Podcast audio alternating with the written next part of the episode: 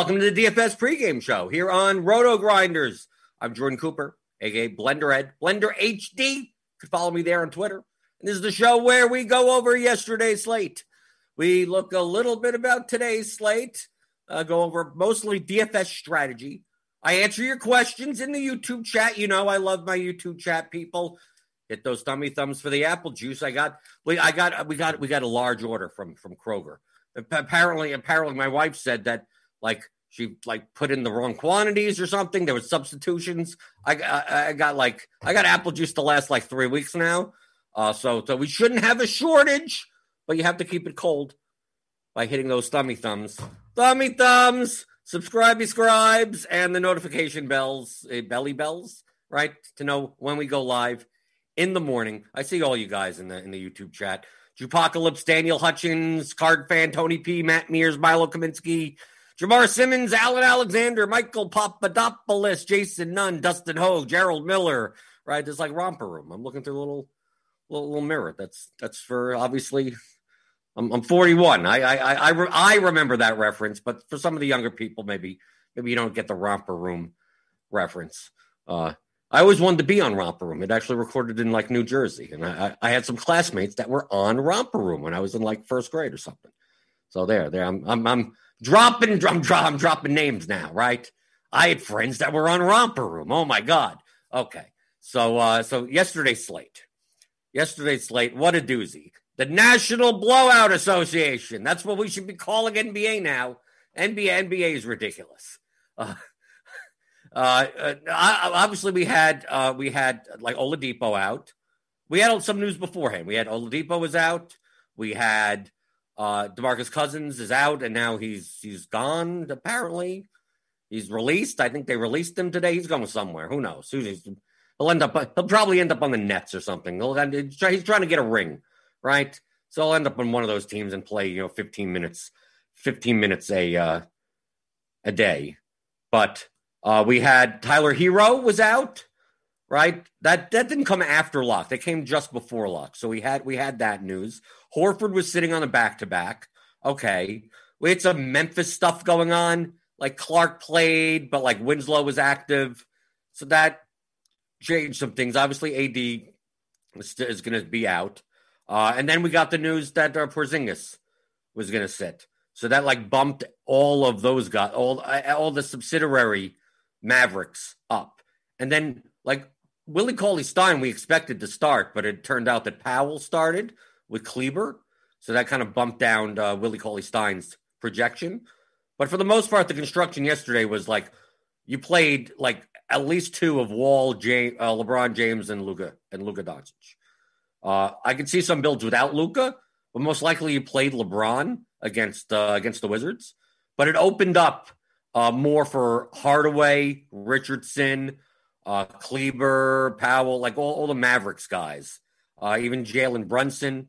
I just find it. I just find it weird that like Hardaway, who didn't start, got thirty percent ownership, while the other Mavericks got much less. Like like Richardson only got seven.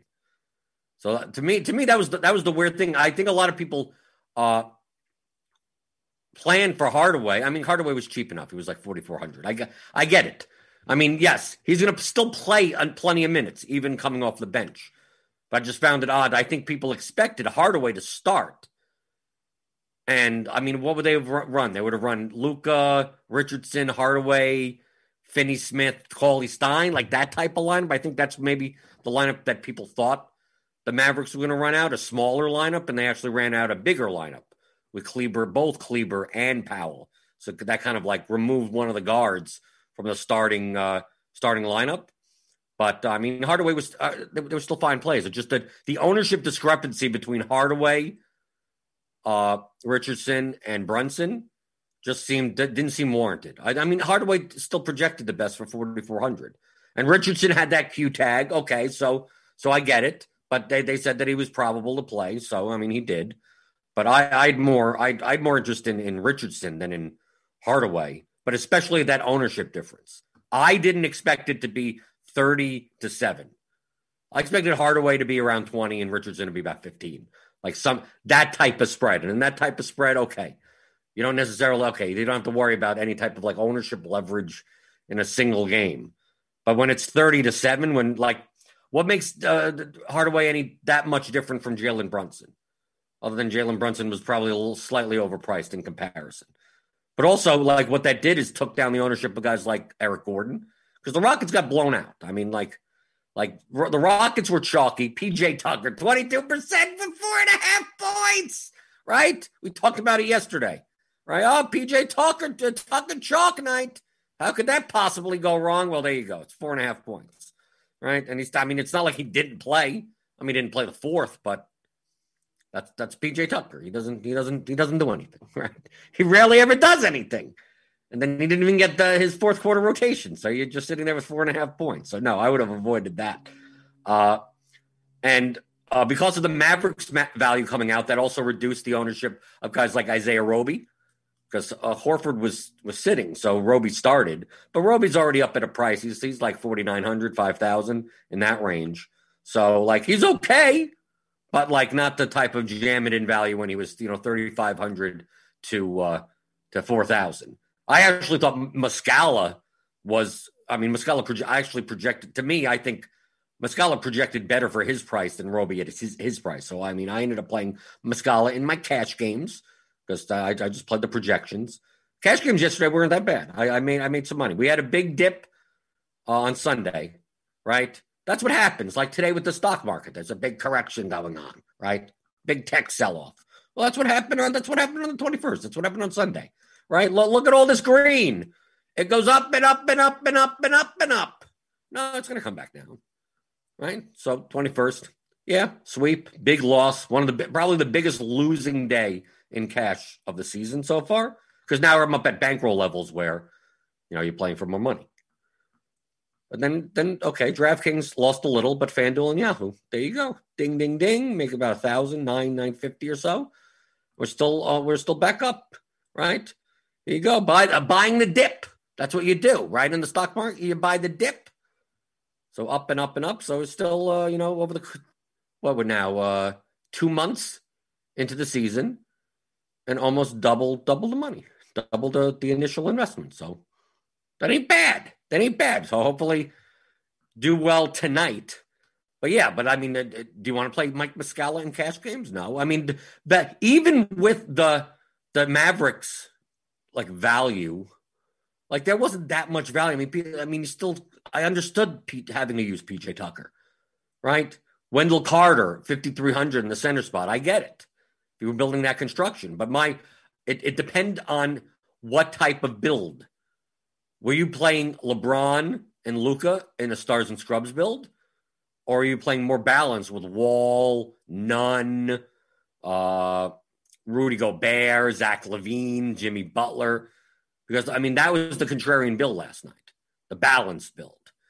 I think you still could have gotten one of the studs. Obviously, the best combination of them would have been LeBron and no and fading wall, right? Forty percent owned, twenty eight points in a blowout. Yeah. Luka obviously didn't put up a good game. 42 points. I mean, the Mavericks did fine. So, all like the other guys did well, but Luka didn't He probably needed Kendrick Nunn. If we take a look at the winning lineup of the excellent eights, it's a single bullet. But look, look how many 150 maxers are in here, right? But a single bullet wins by by a large margin, by eight eight point two five points. When when you get David Nwaba right uh, for forty for forty fantasy points, yeah, you're gonna win. It's almost it's almost kind of weird that David Nwaba was seven percent owned, right? But the combination really was the the overtime game. But you didn't need anyone else other than LeBron and Russell Westbrook, right? 62, 63 points. You get your Dallas guys in. You get Wendell Carter. You get any type of power forward that scored points. That's all you needed from your power forward spot, which is someone that scored points. That was the weakest position yesterday. So Isaiah Roby, there you go. They had Kendrick Nunn for 51 at 26% owned. So it's not it's not even that low owned of a lineup but it's the only one. It's like JBC, JBC came in second. Right, he got a lot more leverage. Like this is a much more leveraged lineup. Look at this. Montrezl Harrell at 9%, PJ Washington 33 points at 2%, Danuel House. Didn't even have LeBron in here, right? This is, this is a non-LeBron lineup, but it's still it's eight eight point two five points lower. What's his other lineup here? So here's a LeBron lineup, but as, as SGA at seven percent. Coby White had a game, forty five points. So you could have gotten there, even with as long as you didn't have like Wall, you didn't have Tucker. Basically, if you didn't have Rockets that weren't like House or Nwaba that ended up playing the fourth you you had a, sh- a, shot at a good lineup. So like even like Cowboys twenty two eighty two, it's like Sterling Brown. There you go. Kenrich Williams, right? Yeah, you only scored sixteen points, but like that's all you needed at power forward spot. Russell Westbrook, LeBron James, Montrezl Harrell, someone that scored any points at power forward, and you had a shot last night. Here's Drew Dinkmeyer, like Kelly Olynyk. There you go, eighteen points. Just needed you need if your power forward had a pulse, that's all you needed from that spot. Bradley Beal instead of Russell Westbrook. Okay, so it's the similar type of lineup. Lakers, right? Three Lakers. Bradley Beal, the Wizards. Two Miami guys. Okay, this this makes sense. Squirrel Patrol right here, ninth place. Much more leverage lineup. House, Brunson, Gobert, yeah, okay. Uh, no, I, I see these. I mean, it's not lineups that I, I got to, sure. But I get it. I mean, if you were just if you were heavy on Wall, I mean, you had no shot. If you were heavy on PJ Tucker, you probably thought you had no shot before the slate of it starts. So, you know, that that never goes well. And we take a look at the constructions here. It, it, it all most of most of the top players, at least that came in the top like hundred of contests, like build those similar types of constructions. I mean, Hardaway across the board. I mean, still John Wall, right? Most, most, most, most people were over to some extent, not under. LeBron, chalk. Eric Gordon busted, but it's not like anyone said, I don't want to play Eric Gordon. Even like Kleber, I mean, people had plenty of Kleber, and he got injured. Take a look, you know, Dwight Powell, right? I mean, he didn't score much, but but he's center only, so it makes it a little bit less valuable. Like you needed the power forwards. I mean, like like take a look at the power forwards on this slate.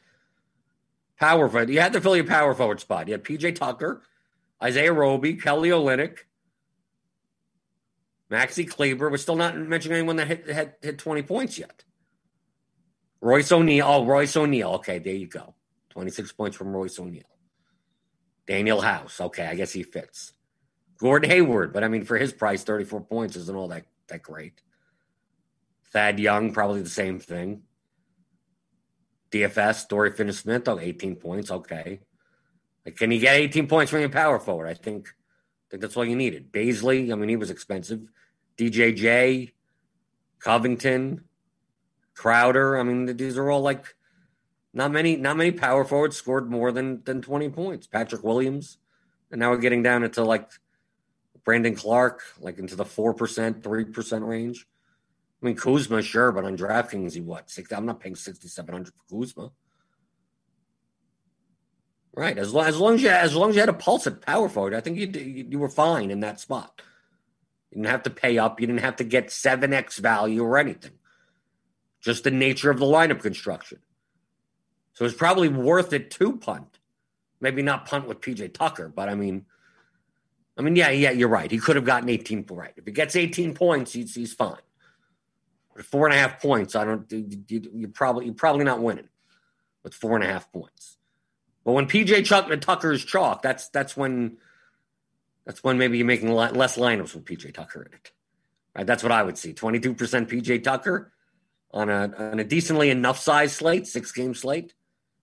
Like I'd rather I'd rather take a shot on and I'd rather take a shot on anyone else because the ownership disparity is not is 22% PJ Tucker. I could find I could find guys that I could take a shot with down here, right? Iggy, right? I played Iggy in cash. 4% own, 18 points. I mean, like, what's the difference between Iggy and PJ Tucker? Other than minutes, obviously. But PJ Tucker does nothing with his minutes. So as long as you had some, something alive in your power forward spot, like you were fine. So let's take a look through some of the YouTube chat here. YouTube chat.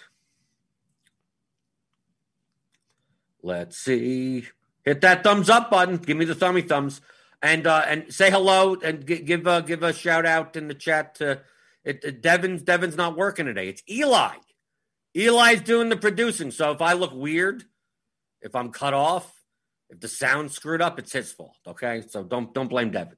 He's probably doing. You probably didn't even notice, right? That's how good of a job Eli's doing. You probably didn't know. I I don't even know what's on the screen now. I could be I could be blue. People could be talking about stuff. Maybe no one could hear me. Who knows? But I'm assuming I'm looking at the chat. No one's mentioning anything, so you don't even notice. That means he's doing a good job. Let's see. Brandon Stinson says, Good morning, Blender. Do you ever play 10% over your bankroll or do you keep it steady no matter what? No, I have a 10%, I play 10% according to that this spreadsheet. Like this is 10% of a starting bankroll of 20,000. That's not my actual bankroll. It's my bankroll for this spreadsheet for cash games. So 20 prep 20 20,000 represents 10% of my bankroll in total. And then I'm playing 10% of that. So technically I'm playing I started with playing 1% in cash games. It depends on your risk. It depends on your risk tolerance, and it depends on what your edge is. And really, that's what it is. I mean, if you don't have an edge, if you if you're if you're not a profitable player, if you're a minus EV player, like there's no percentage that's going to matter. The higher percentage means the more the, the, the quicker you'll lose. The lower percentage be the slower you lose, but you still end up losing. But for the purposes of NBA cash games, I'm playing 10% of whatever this number is up here. So I started with 20,000 and I play across three sites in a diversified manner. But my allocation from site to site depends on how much edge I think I have on that site, on that slate. So it's obviously been teetered much more towards FanDuel than DraftKings. In the beginning, was more to DraftKings than FanDuel. And I look to Roto Tracker and I see, you know, I'm able to play lower stakes contests on FanDuel because I never played that much volume on FanDuel over the past five plus years. So I'm not restricted from them. DraftKings, I am. I can't play. I can't play the one to three dollar contests on DraftKings. So why not I take advantage of it? So if I'm going to have, uh, I'm going to play 3,900 or whatever a volume tonight, that's going to tilt a lot towards FanDuel. I'm going to max out the one, $2, 100 man, 50 man, 50 50s, and all that type of stuff. That's what shows the highest ROI. So that's where I want to, that's where, where I want to deploy my capital, more of my capital. I play a lot more head to heads on DraftKings than I do on FanDuel because of the, the limiter. FanDuel, you post you post, oh, I'm going to post 10 head to heads at each level, and just someone will come by for no apparent reason and take every one of them. Which I don't, it's not like it, I, it matters in the long run, but like, dude, like, I want, I want as diverse, I want diversity. It's like, dude, you didn't have to take them all. Like, what was the point of that? Even if I beat him, right? A lot of times that's what ends up happening. Someone scoops, scoops like half, half of my head to heads, and then I beat him by 50 points. Like, that'll teach him. I don't know what you're doing. On DraftKings, you don't have to worry about that. So I could I could play more head to heads. I could limit it to one and get as much diversity as I can. Even if I'm playing sharper players, but I mean at least I'm playing different ones, not one for five hundred dollars worth of the volume. But the percentage comes into how much edge do you think you have? Do you have? Can you prove to some extent? And what your risk tolerance is. So in certain sports, I play, I play for more money. Certain sports, I don't. Certain types of slates, I do, and certain types of slates, I don't. The variance on smaller slates is higher. So I tend to lean towards lower end, not risking as much. Larger slates, more options, less variance. I don't mind putting in more. Soccer DFS, I have no problem playing pretty much any volume within reason in soccer. I would consider that to be my best sport, the longest, most experienced sport. But like, you know, talking about you know, random base uh, baseball slate or something like that? Like, no, not because I'm bad at baseball, but there's baseball's high variance. So, I mean, really, it depends on what is your edge and what is your risk tolerance. And even if your edge is high, if your edge is good, your ROI is good. That doesn't mean, oh, I'm going to play 30% of my bankroll every night. I mean, you're probably going to go. A good player would go broke in that scenario. Near broke. You never, you're never technically mathematically ever going to go broke because it's always going to be a percentage. So even when you're down to a $3 bankroll, you're playing 30 cents a slate. I mean, like, is, is it feasible? No, but I mean, technically, technically, you never go like absolute broke, but you go, you go functionally broke by doing that. So going through the YouTube chat, feel free to type in your questions. It's all it's always this is always a free flowing show, right? If you're listening on the podcast, this comes out this comes out afterwards. I think I don't even know if Eli need, knows that he has to do that. He has to rip the audio and post the podcast, and post on. You could subscribe on iTunes or wherever you get your podcast to the Roto Grinders DFS pregame show, and you could listen to us. Right? Sometimes I'm showing stuff on the screen and you can hear me describe it or whatever. But if you want to listen later, if you, if you missed the show, obviously you could watch it again on YouTube. It's always archived. You could watch it later in the day. Uh, but uh, you could subscribe to the podcast, rate and review it. But I always say hi to the podcast people. And sometimes uh, tons of people listen to the podcast because they, they don't have time at 11 in the morning Eastern to show up and ask the questions. And sometimes they email it in. Sometimes they email me questions, DM me questions. So, I mean, but that's why I prioritize the YouTube people here. If you have questions and you show up live, right? You're the priority. You're in front of me. Why not? Let's see. Go through the YouTube chat.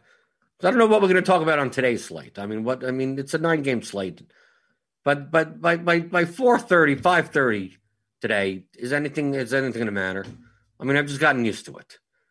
Like, was there any point of planning anything at this point? No, there never is. right? There never is. Something's that's going to be 14 pieces of news that's going to change everything. Fresh Toast Vintage. Why would it? What would it, what's up with these names? What's up with these SEO names? Can people just use their real names? Fresh Toast Vintage. What is? I don't even understand what that is. What type of business would that be? Username Fresh Toast Vintage. How could it be fresh if it's vintage? Is it toast? What are you selling? What what what what type of business? I don't even know if that's good SEO. Fresh toast vintage. I don't even know what that means. Explain to me what that means. Well, he says I'm new at DFS and I listened to you about finding weaker players and it worked last night with the double ups. Okay. Well, if you're new at DFS, you must have found really, really bad players, right? It doesn't matter how good you are. Just bet if, if you're, able to find weaker players than you, you're going to make money. Just hopefully you're not the worst player in the lobby because then you can't find weaker players. Alan Alexander, you asked a question that I, I don't necessarily understand. Do you think adjusting exposure for most of your players is too much adjustment based on ownership? Based what I don't I don't understand, even understand what that means. Do you think adjusting exposed? I adjust for whatever I need to adjust. I'm looking to build plus EV lineups. Sometimes that means that sometimes that means having exposures, weird exposures, a lot of exposures, or no exposures, or nothing. It's just whatever whatever I need to do to accomplish the lineups that I want. That's what I'll do. Sometimes it's a lot, sometimes it's not, and that's why it's like settings in lineup HQ don't matter. Sometimes it's easy. Sometimes I'm barely doing anything. It's like, nope, these are these are the types of lineups I want, and these are the types of lineups I'm getting. Good, thank you. Upload, we're good. Sometimes I'm fighting like, oh God, I, I if I want to play this strategy, I got to play 80% PJ Tucker. Do I want to? I, I could choose to do that. Yes, you're right. Or I could find a way not to do it. That it requires a little bit more work. How do I get? I get less PJ Tucker and more of this and more of these types of lineups to play those. Johnson Loriano said, should have listened to your no PJ Tucker advice. I didn't have any advice. I didn't say anything yesterday. I didn't say not to play PJ Tucker yesterday. I didn't say anything at all. I say this is what he projects for, and good luck. right? Good, good luck. That, that, that is his median, yes. But If you're sitting there with four and a half points, don't come crying home to mama, right? If he's if this guy's going to be chalked, like mm, maybe maybe look elsewhere. Not because I didn't like PJ Tucker, just like take a look at his his range of outcomes. That that's what you get. Okay. Alex Santi asks, I don't MMA just curious. Five, six expensive studs on tonight's nine game FanDuel slate. Yeah, I don't I don't, even I don't play GPPs on FanDuel, uh, currently at least. But what percent of your lineups do you allocate to mid range builds? Is there a minimum? Not, that's all slate dependent. that's there's there's no way to address that. It really depends on on what the primary construction that other people are going to use and who are in those constructions. So, like yesterday, it was just a matter of how do I find a lineup where I'm not playing PJ Tucker or something like that. Going through the YouTube chat, going to be a shorter show today. I got I got something coming up that I got. I got to bounce. I got to bounce early. Also, also give a little, uh, little, uh, little less work for for Eli. Eli to do. So it'll be shorter show today. Answer some questions. Got to take care of some stuff. Let's see. DJ Johnson, yes. Do you ever get annoyed with having to wait for your 1099 from DK? Like I do from all your all your yes. They still it's still not re- it's always they always have the extension. You never get it until the end of February. It's ridiculous. Right? Because I can't like I'm literally just waiting around to do my taxes. In order I need I need that.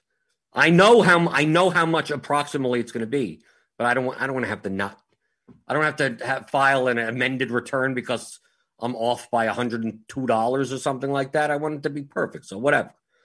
Yeah, that yeah, that that's one that's a good problem to have though, right? Right? Oh my god, DraftKings always sends the 1099s late. Like if you you're getting a 1099 from one of the sites, that means you're like one top 10% of players that play DFS. Most people don't get 1099s, right? Even if you won, you've won, oh, I've won a lot of money, and then you dump it all back and you end up at the end of the year a net loser. So, so consider that to be a good problem. But yes, like at some point the 1099s will will be there and I'm able to actually do my damn taxes. Will Grissett says having too much money left on the table worries me. It worries you. It's hard for me to get used to putting in value players and not worrying about the small cost of the player, but the opportunity to put up points. Well, I mean, in NBA, you're unlikely to be leaving that much money on the table because the scoring is iterative. It's not it's not event based. In in in baseball, you could have a twenty five hundred dollar guy hit a home run. I mean, fourteen points, and a six thousand dollar guy get zero. Like that happens. In hockey and soccer, things like that, with events, even football. But in basketball, most most of the time, you want money. The, the salary equals production, to, to at least raw points wise. So it's very, very unlikely on a on a nine game slate tonight that you're leaving a thousand on the table, right? The only time that you would possibly consider that is that there's so much under so many mispriced players that they actually project better than the ones that are a thousand dollars more than you. Where the, the the lineup that is 58-8 on DraftKings on uh, FanDuel or 48-8 on DraftKings actually projects better than putting in a higher uh, price player, and that actually gives you a lower projection. We see that sometimes. Like imagine on this slate, Giannis and Jokic were both five K or something, right? And then the next thing you know, you're plugging in like there's only so many spots in your lineup. You get to the eighth spot, and it's like I guess I'm leaving 1,200 on the table, but it's actually the best lineup. That doesn't happen that often. So for the most part in NBA, I'm not saying you need to use all of your salary. It always has to be 50,000. No, it doesn't. I'd be more inclined. Now, obviously, on the, the short slates, two game slates, showdowns, stuff like that, yeah. Now you have to find a way to be different. So maybe you do leave some salary on the table. But for the most part, don't uh, anything anything under anything under 500, like uh, don't worry about. It. You could leave 400 on the table. You could leave 100 on the table. You could most likely you're not leaving more than 500. I mean, most likely you're spending it all. Most likely you're most likely in DraftKings you're, you're doing 49.8, 49.9, 50,000. It's even rare to even be doing 49.5, most likely. When you're late swapping, that then then sometimes you're leaving a little salary on the table. This guy's out. You you Kawhi's out, and you have him in your lineup, and then there's only two games left. And the in order to make this switch, the best switch leaves you with twelve hundred on the table because you overspent to begin with. Okay, okay, that that that's an understandable situation to be in. But from the beginning of the slate, you're, you're probably spending you're probably spending most of your, most of your salary. If you're leaving eight hundred on the table in NBA, if you did that like every slate, you're you're probably you're, it's probably a leak probably your EV is going down in general, like not just slate dependent. Just if you if you only if you spend forty nine two every every slate, you're you're probably you're probably contributing to the rake in the long run. Let's see, Jonathan Loriano. I'm finding in cash games the lineups are very similar, or they're even the same. Even if I cash, I share winnings with 25 other players. Any thoughts about changing the most optimal lineup by a player or two? If it's the most optimal lineup, then why not? Why aren't you playing it? You're playing double ups. Who cares? You don't have to, there's no, it's not a progressively paid out contest. When you share first place in a GPP, you're splitting that. 100,000 a first, 40,000 a second. You tie for first place, you get 70,000, not 100,000. Imagine that, that gets tied again and then tied again and then tied again. Some progressive payout structured contests being duplicated is negative is negative EV. You don't want to be duplicated. It cut it cuts it cuts your EV immensely. In double ups, playing a 124 man double up, right? 100 man 50 50. If you tie with 10 other people from 25th to 35th place, you, you're still getting the same amount of money. Doesn't matter. You're not, in, you come in first, oh, we're all tied for first. Well, you're still you're getting the same amount of money. So if that's if that's the optimal lineup over the long run, well, who cares? Who cares if you tie? What does it matter? The only time that it would matter, the only time it would start it would start to matter if the lineup is duplicated more times than the payout spots. So for instance, if you had a hundred, if it's a hundred man 50-50, and you were playing a lineup that's duplicated 65 times right? Because it's only 50 spots. So if you're playing a $10 50 50 that pays $18, like now, now, now, now, now your EV starts coming down. And at that point, then then you could go, maybe I could play a lineup that's slightly less optimal. But most likely, if you're doing that, you're going to you'd rather play triple ups or three mans you're going to have to deal with like lineup trains and in cash games and double ups. Mean, it's primarily because people use projections, right? You, you go to roto grinders and say, oh, give me the best projected lineup based on median. And that's, I mean, that's theoretically would be in the long run, if you trusted the model, the best cash lineup. Maximizing for median. Doesn't take into account the standard deviation of the players, though. So it could be a wild ride doing that. But theoretically, if you played it out a million times, that would be the lineup if you trusted the model. The model was accurate. Or not 100% accurate. No model is 100% accurate. But that's but but to me that's the reason why you diversify. So you, you're not just playing one double up contest. You're playing multiple. You're playing head to heads. Playing three mans. You're playing multiple double up sizes. 23 mans, 124 mans, multiple sites because obviously you may have different players in different sites. So to me, I don't even worry about it.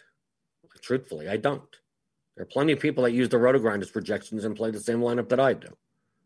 Perfectly fine. You could do it if you want. But if you're tied with me and we're tied together, I'm playing the long run. This is, you know, I, I play like it's the stock market. So I'm not worried. But people, oh, well, but sometimes we split because it's a 20 way tie and we come in, it's not a full double up. So, what does that matter? So you'd rather, oh, I'm going to play a worse lineup. So instead of splitting in a double up, I just lose. Like that's essentially what you're saying. I'm going to play purposely play a worse lineup. If you're going to play a worse lineup and you know you're going to be up against a, a bunch of people playing a similar lineup, play triple ups, play three mans. So when you know that you're going to be different and you're up against you're in a a, a 31 man triple up that pays what not the top nine. If you know that 16 of the entries are going to be the same, that gives you leverage. That's a leverage opportunity. You want to get paid for your leverage. I don't want to get double. I don't want to double up. I want a 3x. I want a 5x. If I'm to if I'm going to purposely create a worse lineup that's going to be less than 50-50 against that lineup, I want I want I want proper odds for it. So the better way to do that would be in triple ups or three mans. Those type contests that you don't just double your money. You get something extra if you're going to do that. Something I talk about. I talk about that in uh, the theory of uh, daily fantasy sports. Theory at DFS.com. It's a 15 hour audio masterclass, right? It's the entire game theory of DFS. It's any sport, it doesn't matter. It's all the broad, general concepts, the details, correlation, leverage, projection, understanding understanding projections. How are they made? It's, it's like a statistics class also. The game objectives. What is a zero sum game? What is a simultaneous game? Like the actual game theory of DFS. If you get the concepts, you could apply them to anything. You could just pick up any sport. Oh, I don't know anything about that. As long as you know the nuances of how the players correlate with one another and how the scoring system works, you could apply the same concepts. Different sports have different, different more priorities, right? Baseball, high correlation. Basketball, no, not much at all. Worried more about projection and leverage. And then you have something like golf where pretty much it's all leverage, right? Medium projections don't matter that much in golf. Because you miss the cut, you're done, right? Oh, you win, you get 100 million points or whatever the hell it is. So you can learn all of that. Theory of DFS.com. Caitlin Todd asks Is eliminating negative correlation plays enough leverage for GPPs, or do I have to consider additional leverage points pivots? Well, it depends on the line. You don't have the, there's correlation in NBA is weak. You could have you could have played yesterday. You could have played Brunson, Hardaway, and Richardson in the same line. From a common sense perspective, you would have to think that that's negatively correlated. At their prices, probably doable. Is it a little bit lower of a prob- probability? Probably, yes. But not out of the question because correlations in NBA are, are going to be weak, even even those types of correlations. So you don't necessarily have to eliminate all of them. Oh, this guy can't possibly get there if that guy gets there. You do some of that. It's up to you. The leverage matters on the on the on what's the ownership of these players. Oh, I'm going to eliminate negative correlations like that, and then still play a lineup that has a, a ownership sum of a million. Like that, so didn't do anything. How owned are the players in your lineup? If one of those players is 2% owned, then you don't have to worry about it anymore. You're done. Let's go through the YouTube chat. Post any last questions. If you got any last questions. I didn't even talk about today's slate. Is there what's there to talk about? Right? You got Giannis. It seems like we played the slate already. Giannis, Jokic. Who's going to start for the Pistons? If it's Dennis Smith Jr. again, maybe I just withdraw from all of the contests right? Are we now projecting Saben Lee? Is Saben Lee going to be chalk? Is he going to start? Well, whoever starts for point guard for uh, for the Pistons, that's gonna that's gonna be you know end in tears probably, right? Most likely, because then Saben Lee starts and then Dennis Smith Jr. plays like 32 minutes. That's a, you know you know that's what's to happen. It's going to be something like that. Let's see. Brandon Verm, how do you factor in cumulative ownership for small field single entry GPPs compared to large field GPPs? It's the, it's the same thing.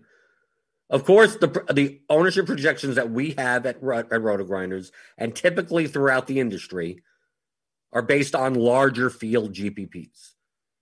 So understand that in smaller field stuff, the chalk tends to get chalkier.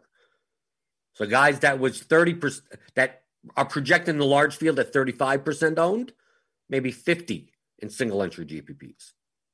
And a guy that is 10% owned in large field may only be 5% because all the ownership has to go somewhere.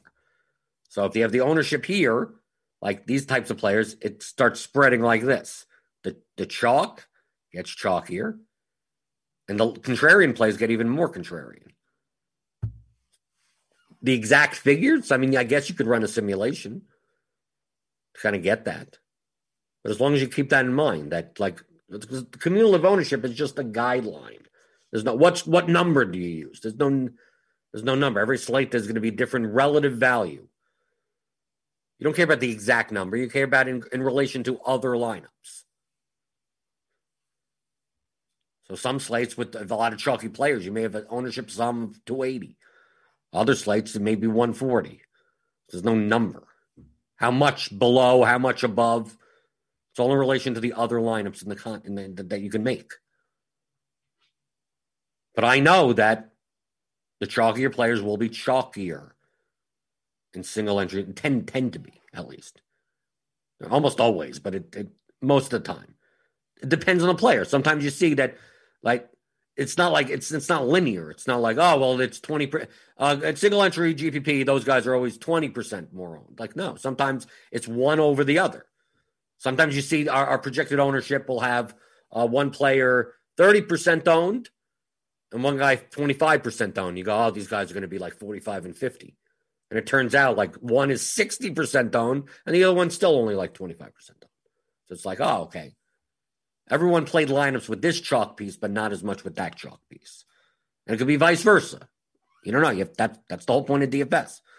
Predicting what your opponents are going to do. Going through the YouTube chat. Yaz Army Yaz Yaz's army, Yaz's army. A A. Is that what it's supposed to be? Did not realize how player player biased I was till I started using lineup HQ and focused on lineups, not players. And have had a few sweats in 20 mans recently, 20 man recently, and some very bad teams, but much better lineups. Right, there you go. Lineups, not players. Play whoever you want. That's exactly. Do I play this guy? You can play. You can play. There's probably a lineup that's playable with that guy in it. So feel free to play. I don't know what I don't know until you build the whole lineup. about lineups, not play. And then you see that you're building lineups, and you go, "I guess I'm playing this guy." Because mathematically, he fits in the lineup, and I just have to close my eyes and go, "I don't, I don't know that this guy is horrible." Right? Either you trust the model, or you don't trust the model. There's so many people that they have no problem. Like you can't have it both ways. You can't say I trust the model and look at like the good. I'm looking at Giannis's projection and Kyrie's projection and Embiid's projection and go, okay, I yeah, definitely I agree with that. I agree with that. And then look at some like garbage player, right? You go down all the way to the bottom or something, and you go like like Chuma Okeke is 24 minutes and 17 points, and you go, nope, can't play him. Like, well, what happens if you need a power forward that scores 17 points? And that lineup makes sense with that guy in it. Yeah, but how do you play Chuma Okeke? Like, well, then either you trust the model, you don't. He's someone that's meeting his 17 points and fits in power forward. For the lineup that you're making, you need someone that fits you. So you, you can't have it both ways, right? Oh, I've, I've Immanuel Quickley, and it's like that doesn't seem like a good idea right? I don't trust. I don't trust this projection. Then why do you? But you trust Giannis's projection. It's the same the, the same math is going into all of this. So you can't have it both ways. Just because you have a have a personal buy, you look at a, a name and go, "How do I play that guy?" Who cares? Close your eyes. So I showed you a guy at 24 minutes and 20 points or whatever for that price. Would you want him in your lineup? for that specific lineup? You go, yes, okay, then who cares what the name is? Who cares? Doug Sellier asks, do you have any insight into, quote, doing enough research and analysis paralysis? At what point do you stop researching? Uh, immediately. What's there to research? Doug, you must be new here. I don't research anything. I mean, truthfully, what's there to research? Everything that's anything that is relevant is going to be reflected in the projection model. So if it's relevant, if it's it's going to be there. This guy's in, that guy's out. Starting lineup changes, minutes limits, or any you know, it's going to be it's going to be in there. The pace of the game, the total, the efficiency, offensively, defensively, the matchups, the, and all of that stuff. It's already in there. What? So what's there to research? What am I? What what time am I spending? The projection model's taking care of that for me. I just need to build. I just need to now take those outputs. Right? It's it's mashed in all of the basketball stuff and spit out numbers. Right? Ranges of outcomes and ownership projections. Now I have to use those numbers to okay, I could build it this way, I could build that this way, and you're just basically solving a math problem a bunch of different ways. That could and a math problem that could have thousands of answers that are all viable. So oh, which which if I'm playing five lineups, well, okay, which five do I want? That that's it. What what other research is there? I spend very little time. Most most top players do spend very little time. Once the once you got the model done, well, who cares? You're done. Build lineups. You're good. What's it a research? Right? I don't. I, I don't look at what what what what what do I be looking at? In the past five games, this guy has done whatever. It's anything that's relevant. It'll all be reflected in the projection model. Uh, let's see. Stephen Hodges asks in GPPs, how much are you looking to run back a player or two from the other side of a game on your key players? If it works out, to me, that's the tiebreaker. Right? If you're going to build a certain line of construction, and and like for yesterday, like if you're going to play, if you're going to play LeBron, Westbrook, if you're going to say I'm going to play Westbrook, well, playing Westbrook with LeBron made sense. But I mean, who else was in that price range? Like Zach LaVine or something like that. So the difference between Zach LaVine and Russell Westbrook, maybe where, where it wasn't all that different. It was like, oh, I could play Zach LaVine or like, why, why don't you play the at least the guy from the same game as LeBron James? And vice versa. If you're going to play Westbrook, and I have to choose between Luka or LeBron, like play LeBron. At least that's somewhat correlative. These are still weak correlations these same game correlations, both sides of a game, are still very weak.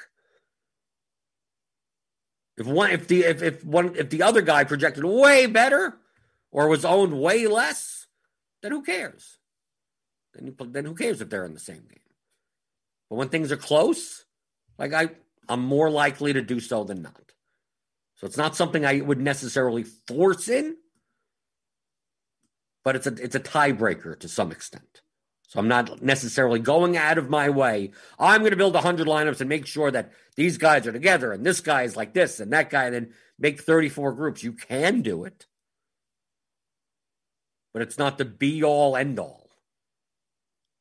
It's kind of a it's kind of a tiebreaker. Like if if I had choice between, it's very close, like lineups that are within a point of each other.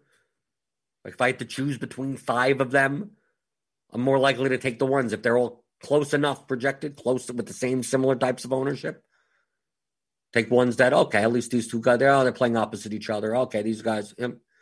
same from the negative correlations of like oh the, those two guys come out for one another that may not be that may limit their ceilings.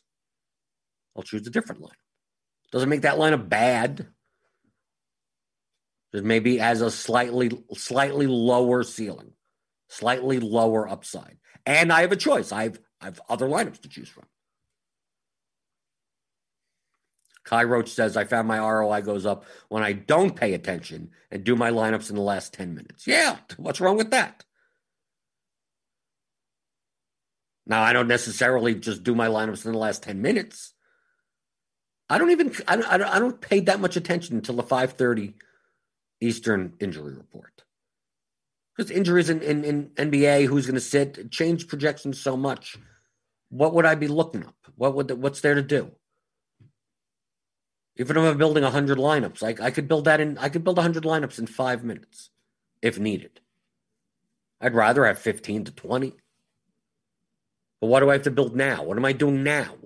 Oh, I'm going to build, start building my hundred lineups now. Wait for all the information that you have, and even then, even then, it's it's seven o'clock lock, and we're still waiting on the late game. This, you know, do we have the Kings on tonight's slate?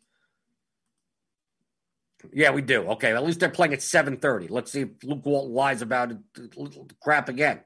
Who's going to play? Who's not going to play? that type of stuff. So, I mean, with the late games, we got Portland, Denver, and Washington Clip. Okay, great. We got Clippers. Who knows?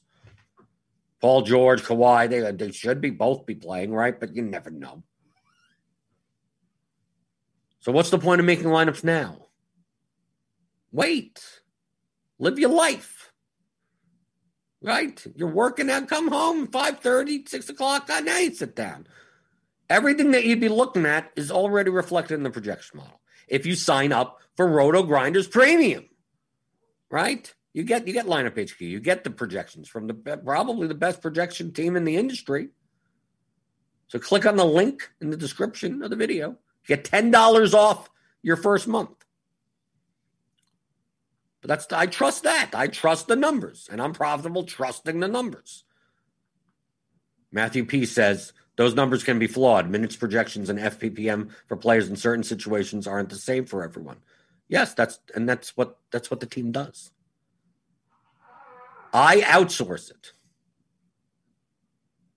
I don't waste my time researching basketball. Plenty of people do and then build horrible lineups. Thank you. Thank you for doing it. Thank you for spending all day trying to figure out if so and so is going to play 22 minutes or 26 minutes and whether or not his assist rate is going to go up or down or his rebounds are going to go up and down and good luck that I, I i i think that's tough to do i could i could probably do that also but why waste the time when someone that i consider to be better at me at knowing basketball can do it better and you have access to all access to Jimino's model you have access to five guys in the projection team that know that look at this all day. That's what they. That's what their job is. So that that's what I trust. There you go. Build good lineups. I'm trying to be as efficient. I'm trying to make as much money as I can in the least amount of time. Right? Can I maximize? Can I get another two percent by spending eight hours a day doing my own model? Sure, of course I could. Is it worth that? No. So I'm not.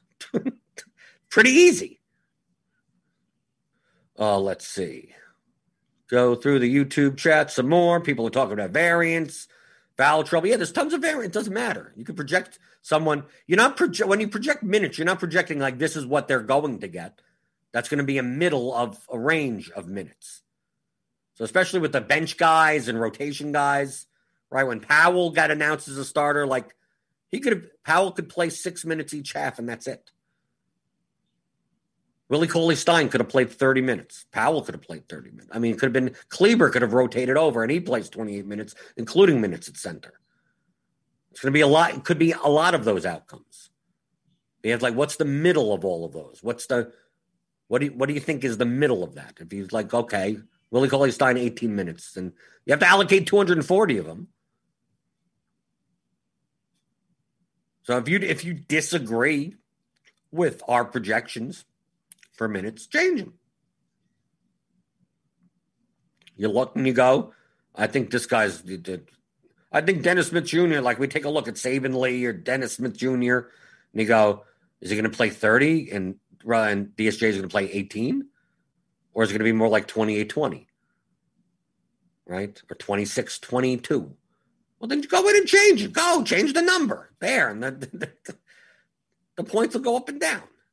So you're more than you're more than welcome to do that. There are a lot of times I do look. I do because I, I follow basketball enough that I go through and I go, that's a little aggressive, right? I take a look at the minutes, you know, in certain situations and go, yeah, 32. Eh, I take a look at the past games. I take a look around the industry. Like 32 is a bit aggressive. 30, okay, I could, I could, I could, I, I could understand 30, but 32 maybe, maybe like that that could happen maybe on the top top end. Maybe we shouldn't be projecting that as a median. But then I'll change it. So then you change it. Then you go, you go from 32 down to 30 to 31. Or you could say, or you could just say YOLO. I just I maybe I'm not accounting for something and I trust the team that does our projections.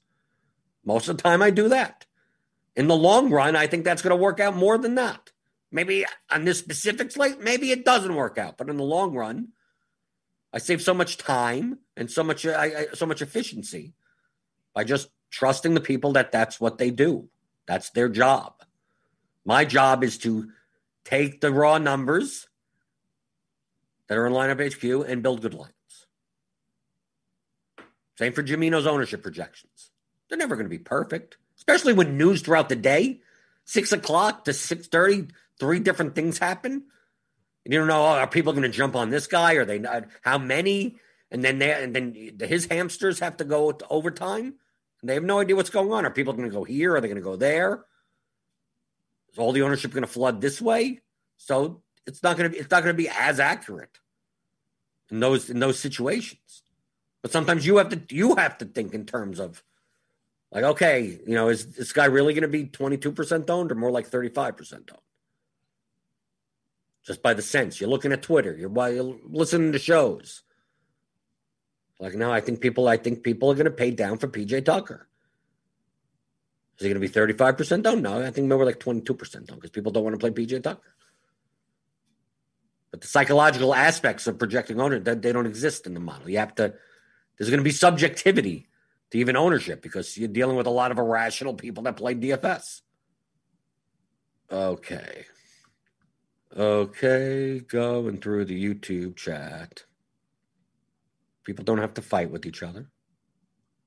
Mike Diamond says, I feel like if I wait to the last 10 minutes, I end up with 150 high owned cash lineups, not GPP. Yeah, because you're not building good lineups. You're just pressing an optimize button on a tool. You should never do that. Those are horrible GPP lineups. That's why you need to learn how to build good GPP lineups. You could do so by listening to the theory of DFS. Dot com. It's a, it's a 15 hour audio masterclass. So pick that up. If you enjoy all of these concepts I talk about on the pregame show, you know, every day, I'm here every day answering the questions, answering your questions, reviewing past slates, talking a little bit about uh, that day slate, right? I think in base once we get to baseball, I think baseball. I think we could talk a lot more about the day's games. Even then, sometimes pitchers get scratched, right? Sometimes that we may not have lineups, but at least you, you have a sense of what's going on. Basketball, it's almost like, dude, anything I talk about now, six hours from now, is not going to matter. MLB, maybe it'll be better. So maybe in, during MLB season, We'd be talking more about like, oh, strategizing on today's slate. But I'm always here to ask to, to, to answer your questions. I'm always here. At 11 o'clock in the morning, every weekday, every weekday on the Roto Grinders YouTube channel. So hit that, hit that subscribe button. Hit the notification bell to know when we go live. Hit the thummy thumbs on your way out the door. And I'll see you tomorrow for another edition of the DFS pregame show here on rotogrinders.com.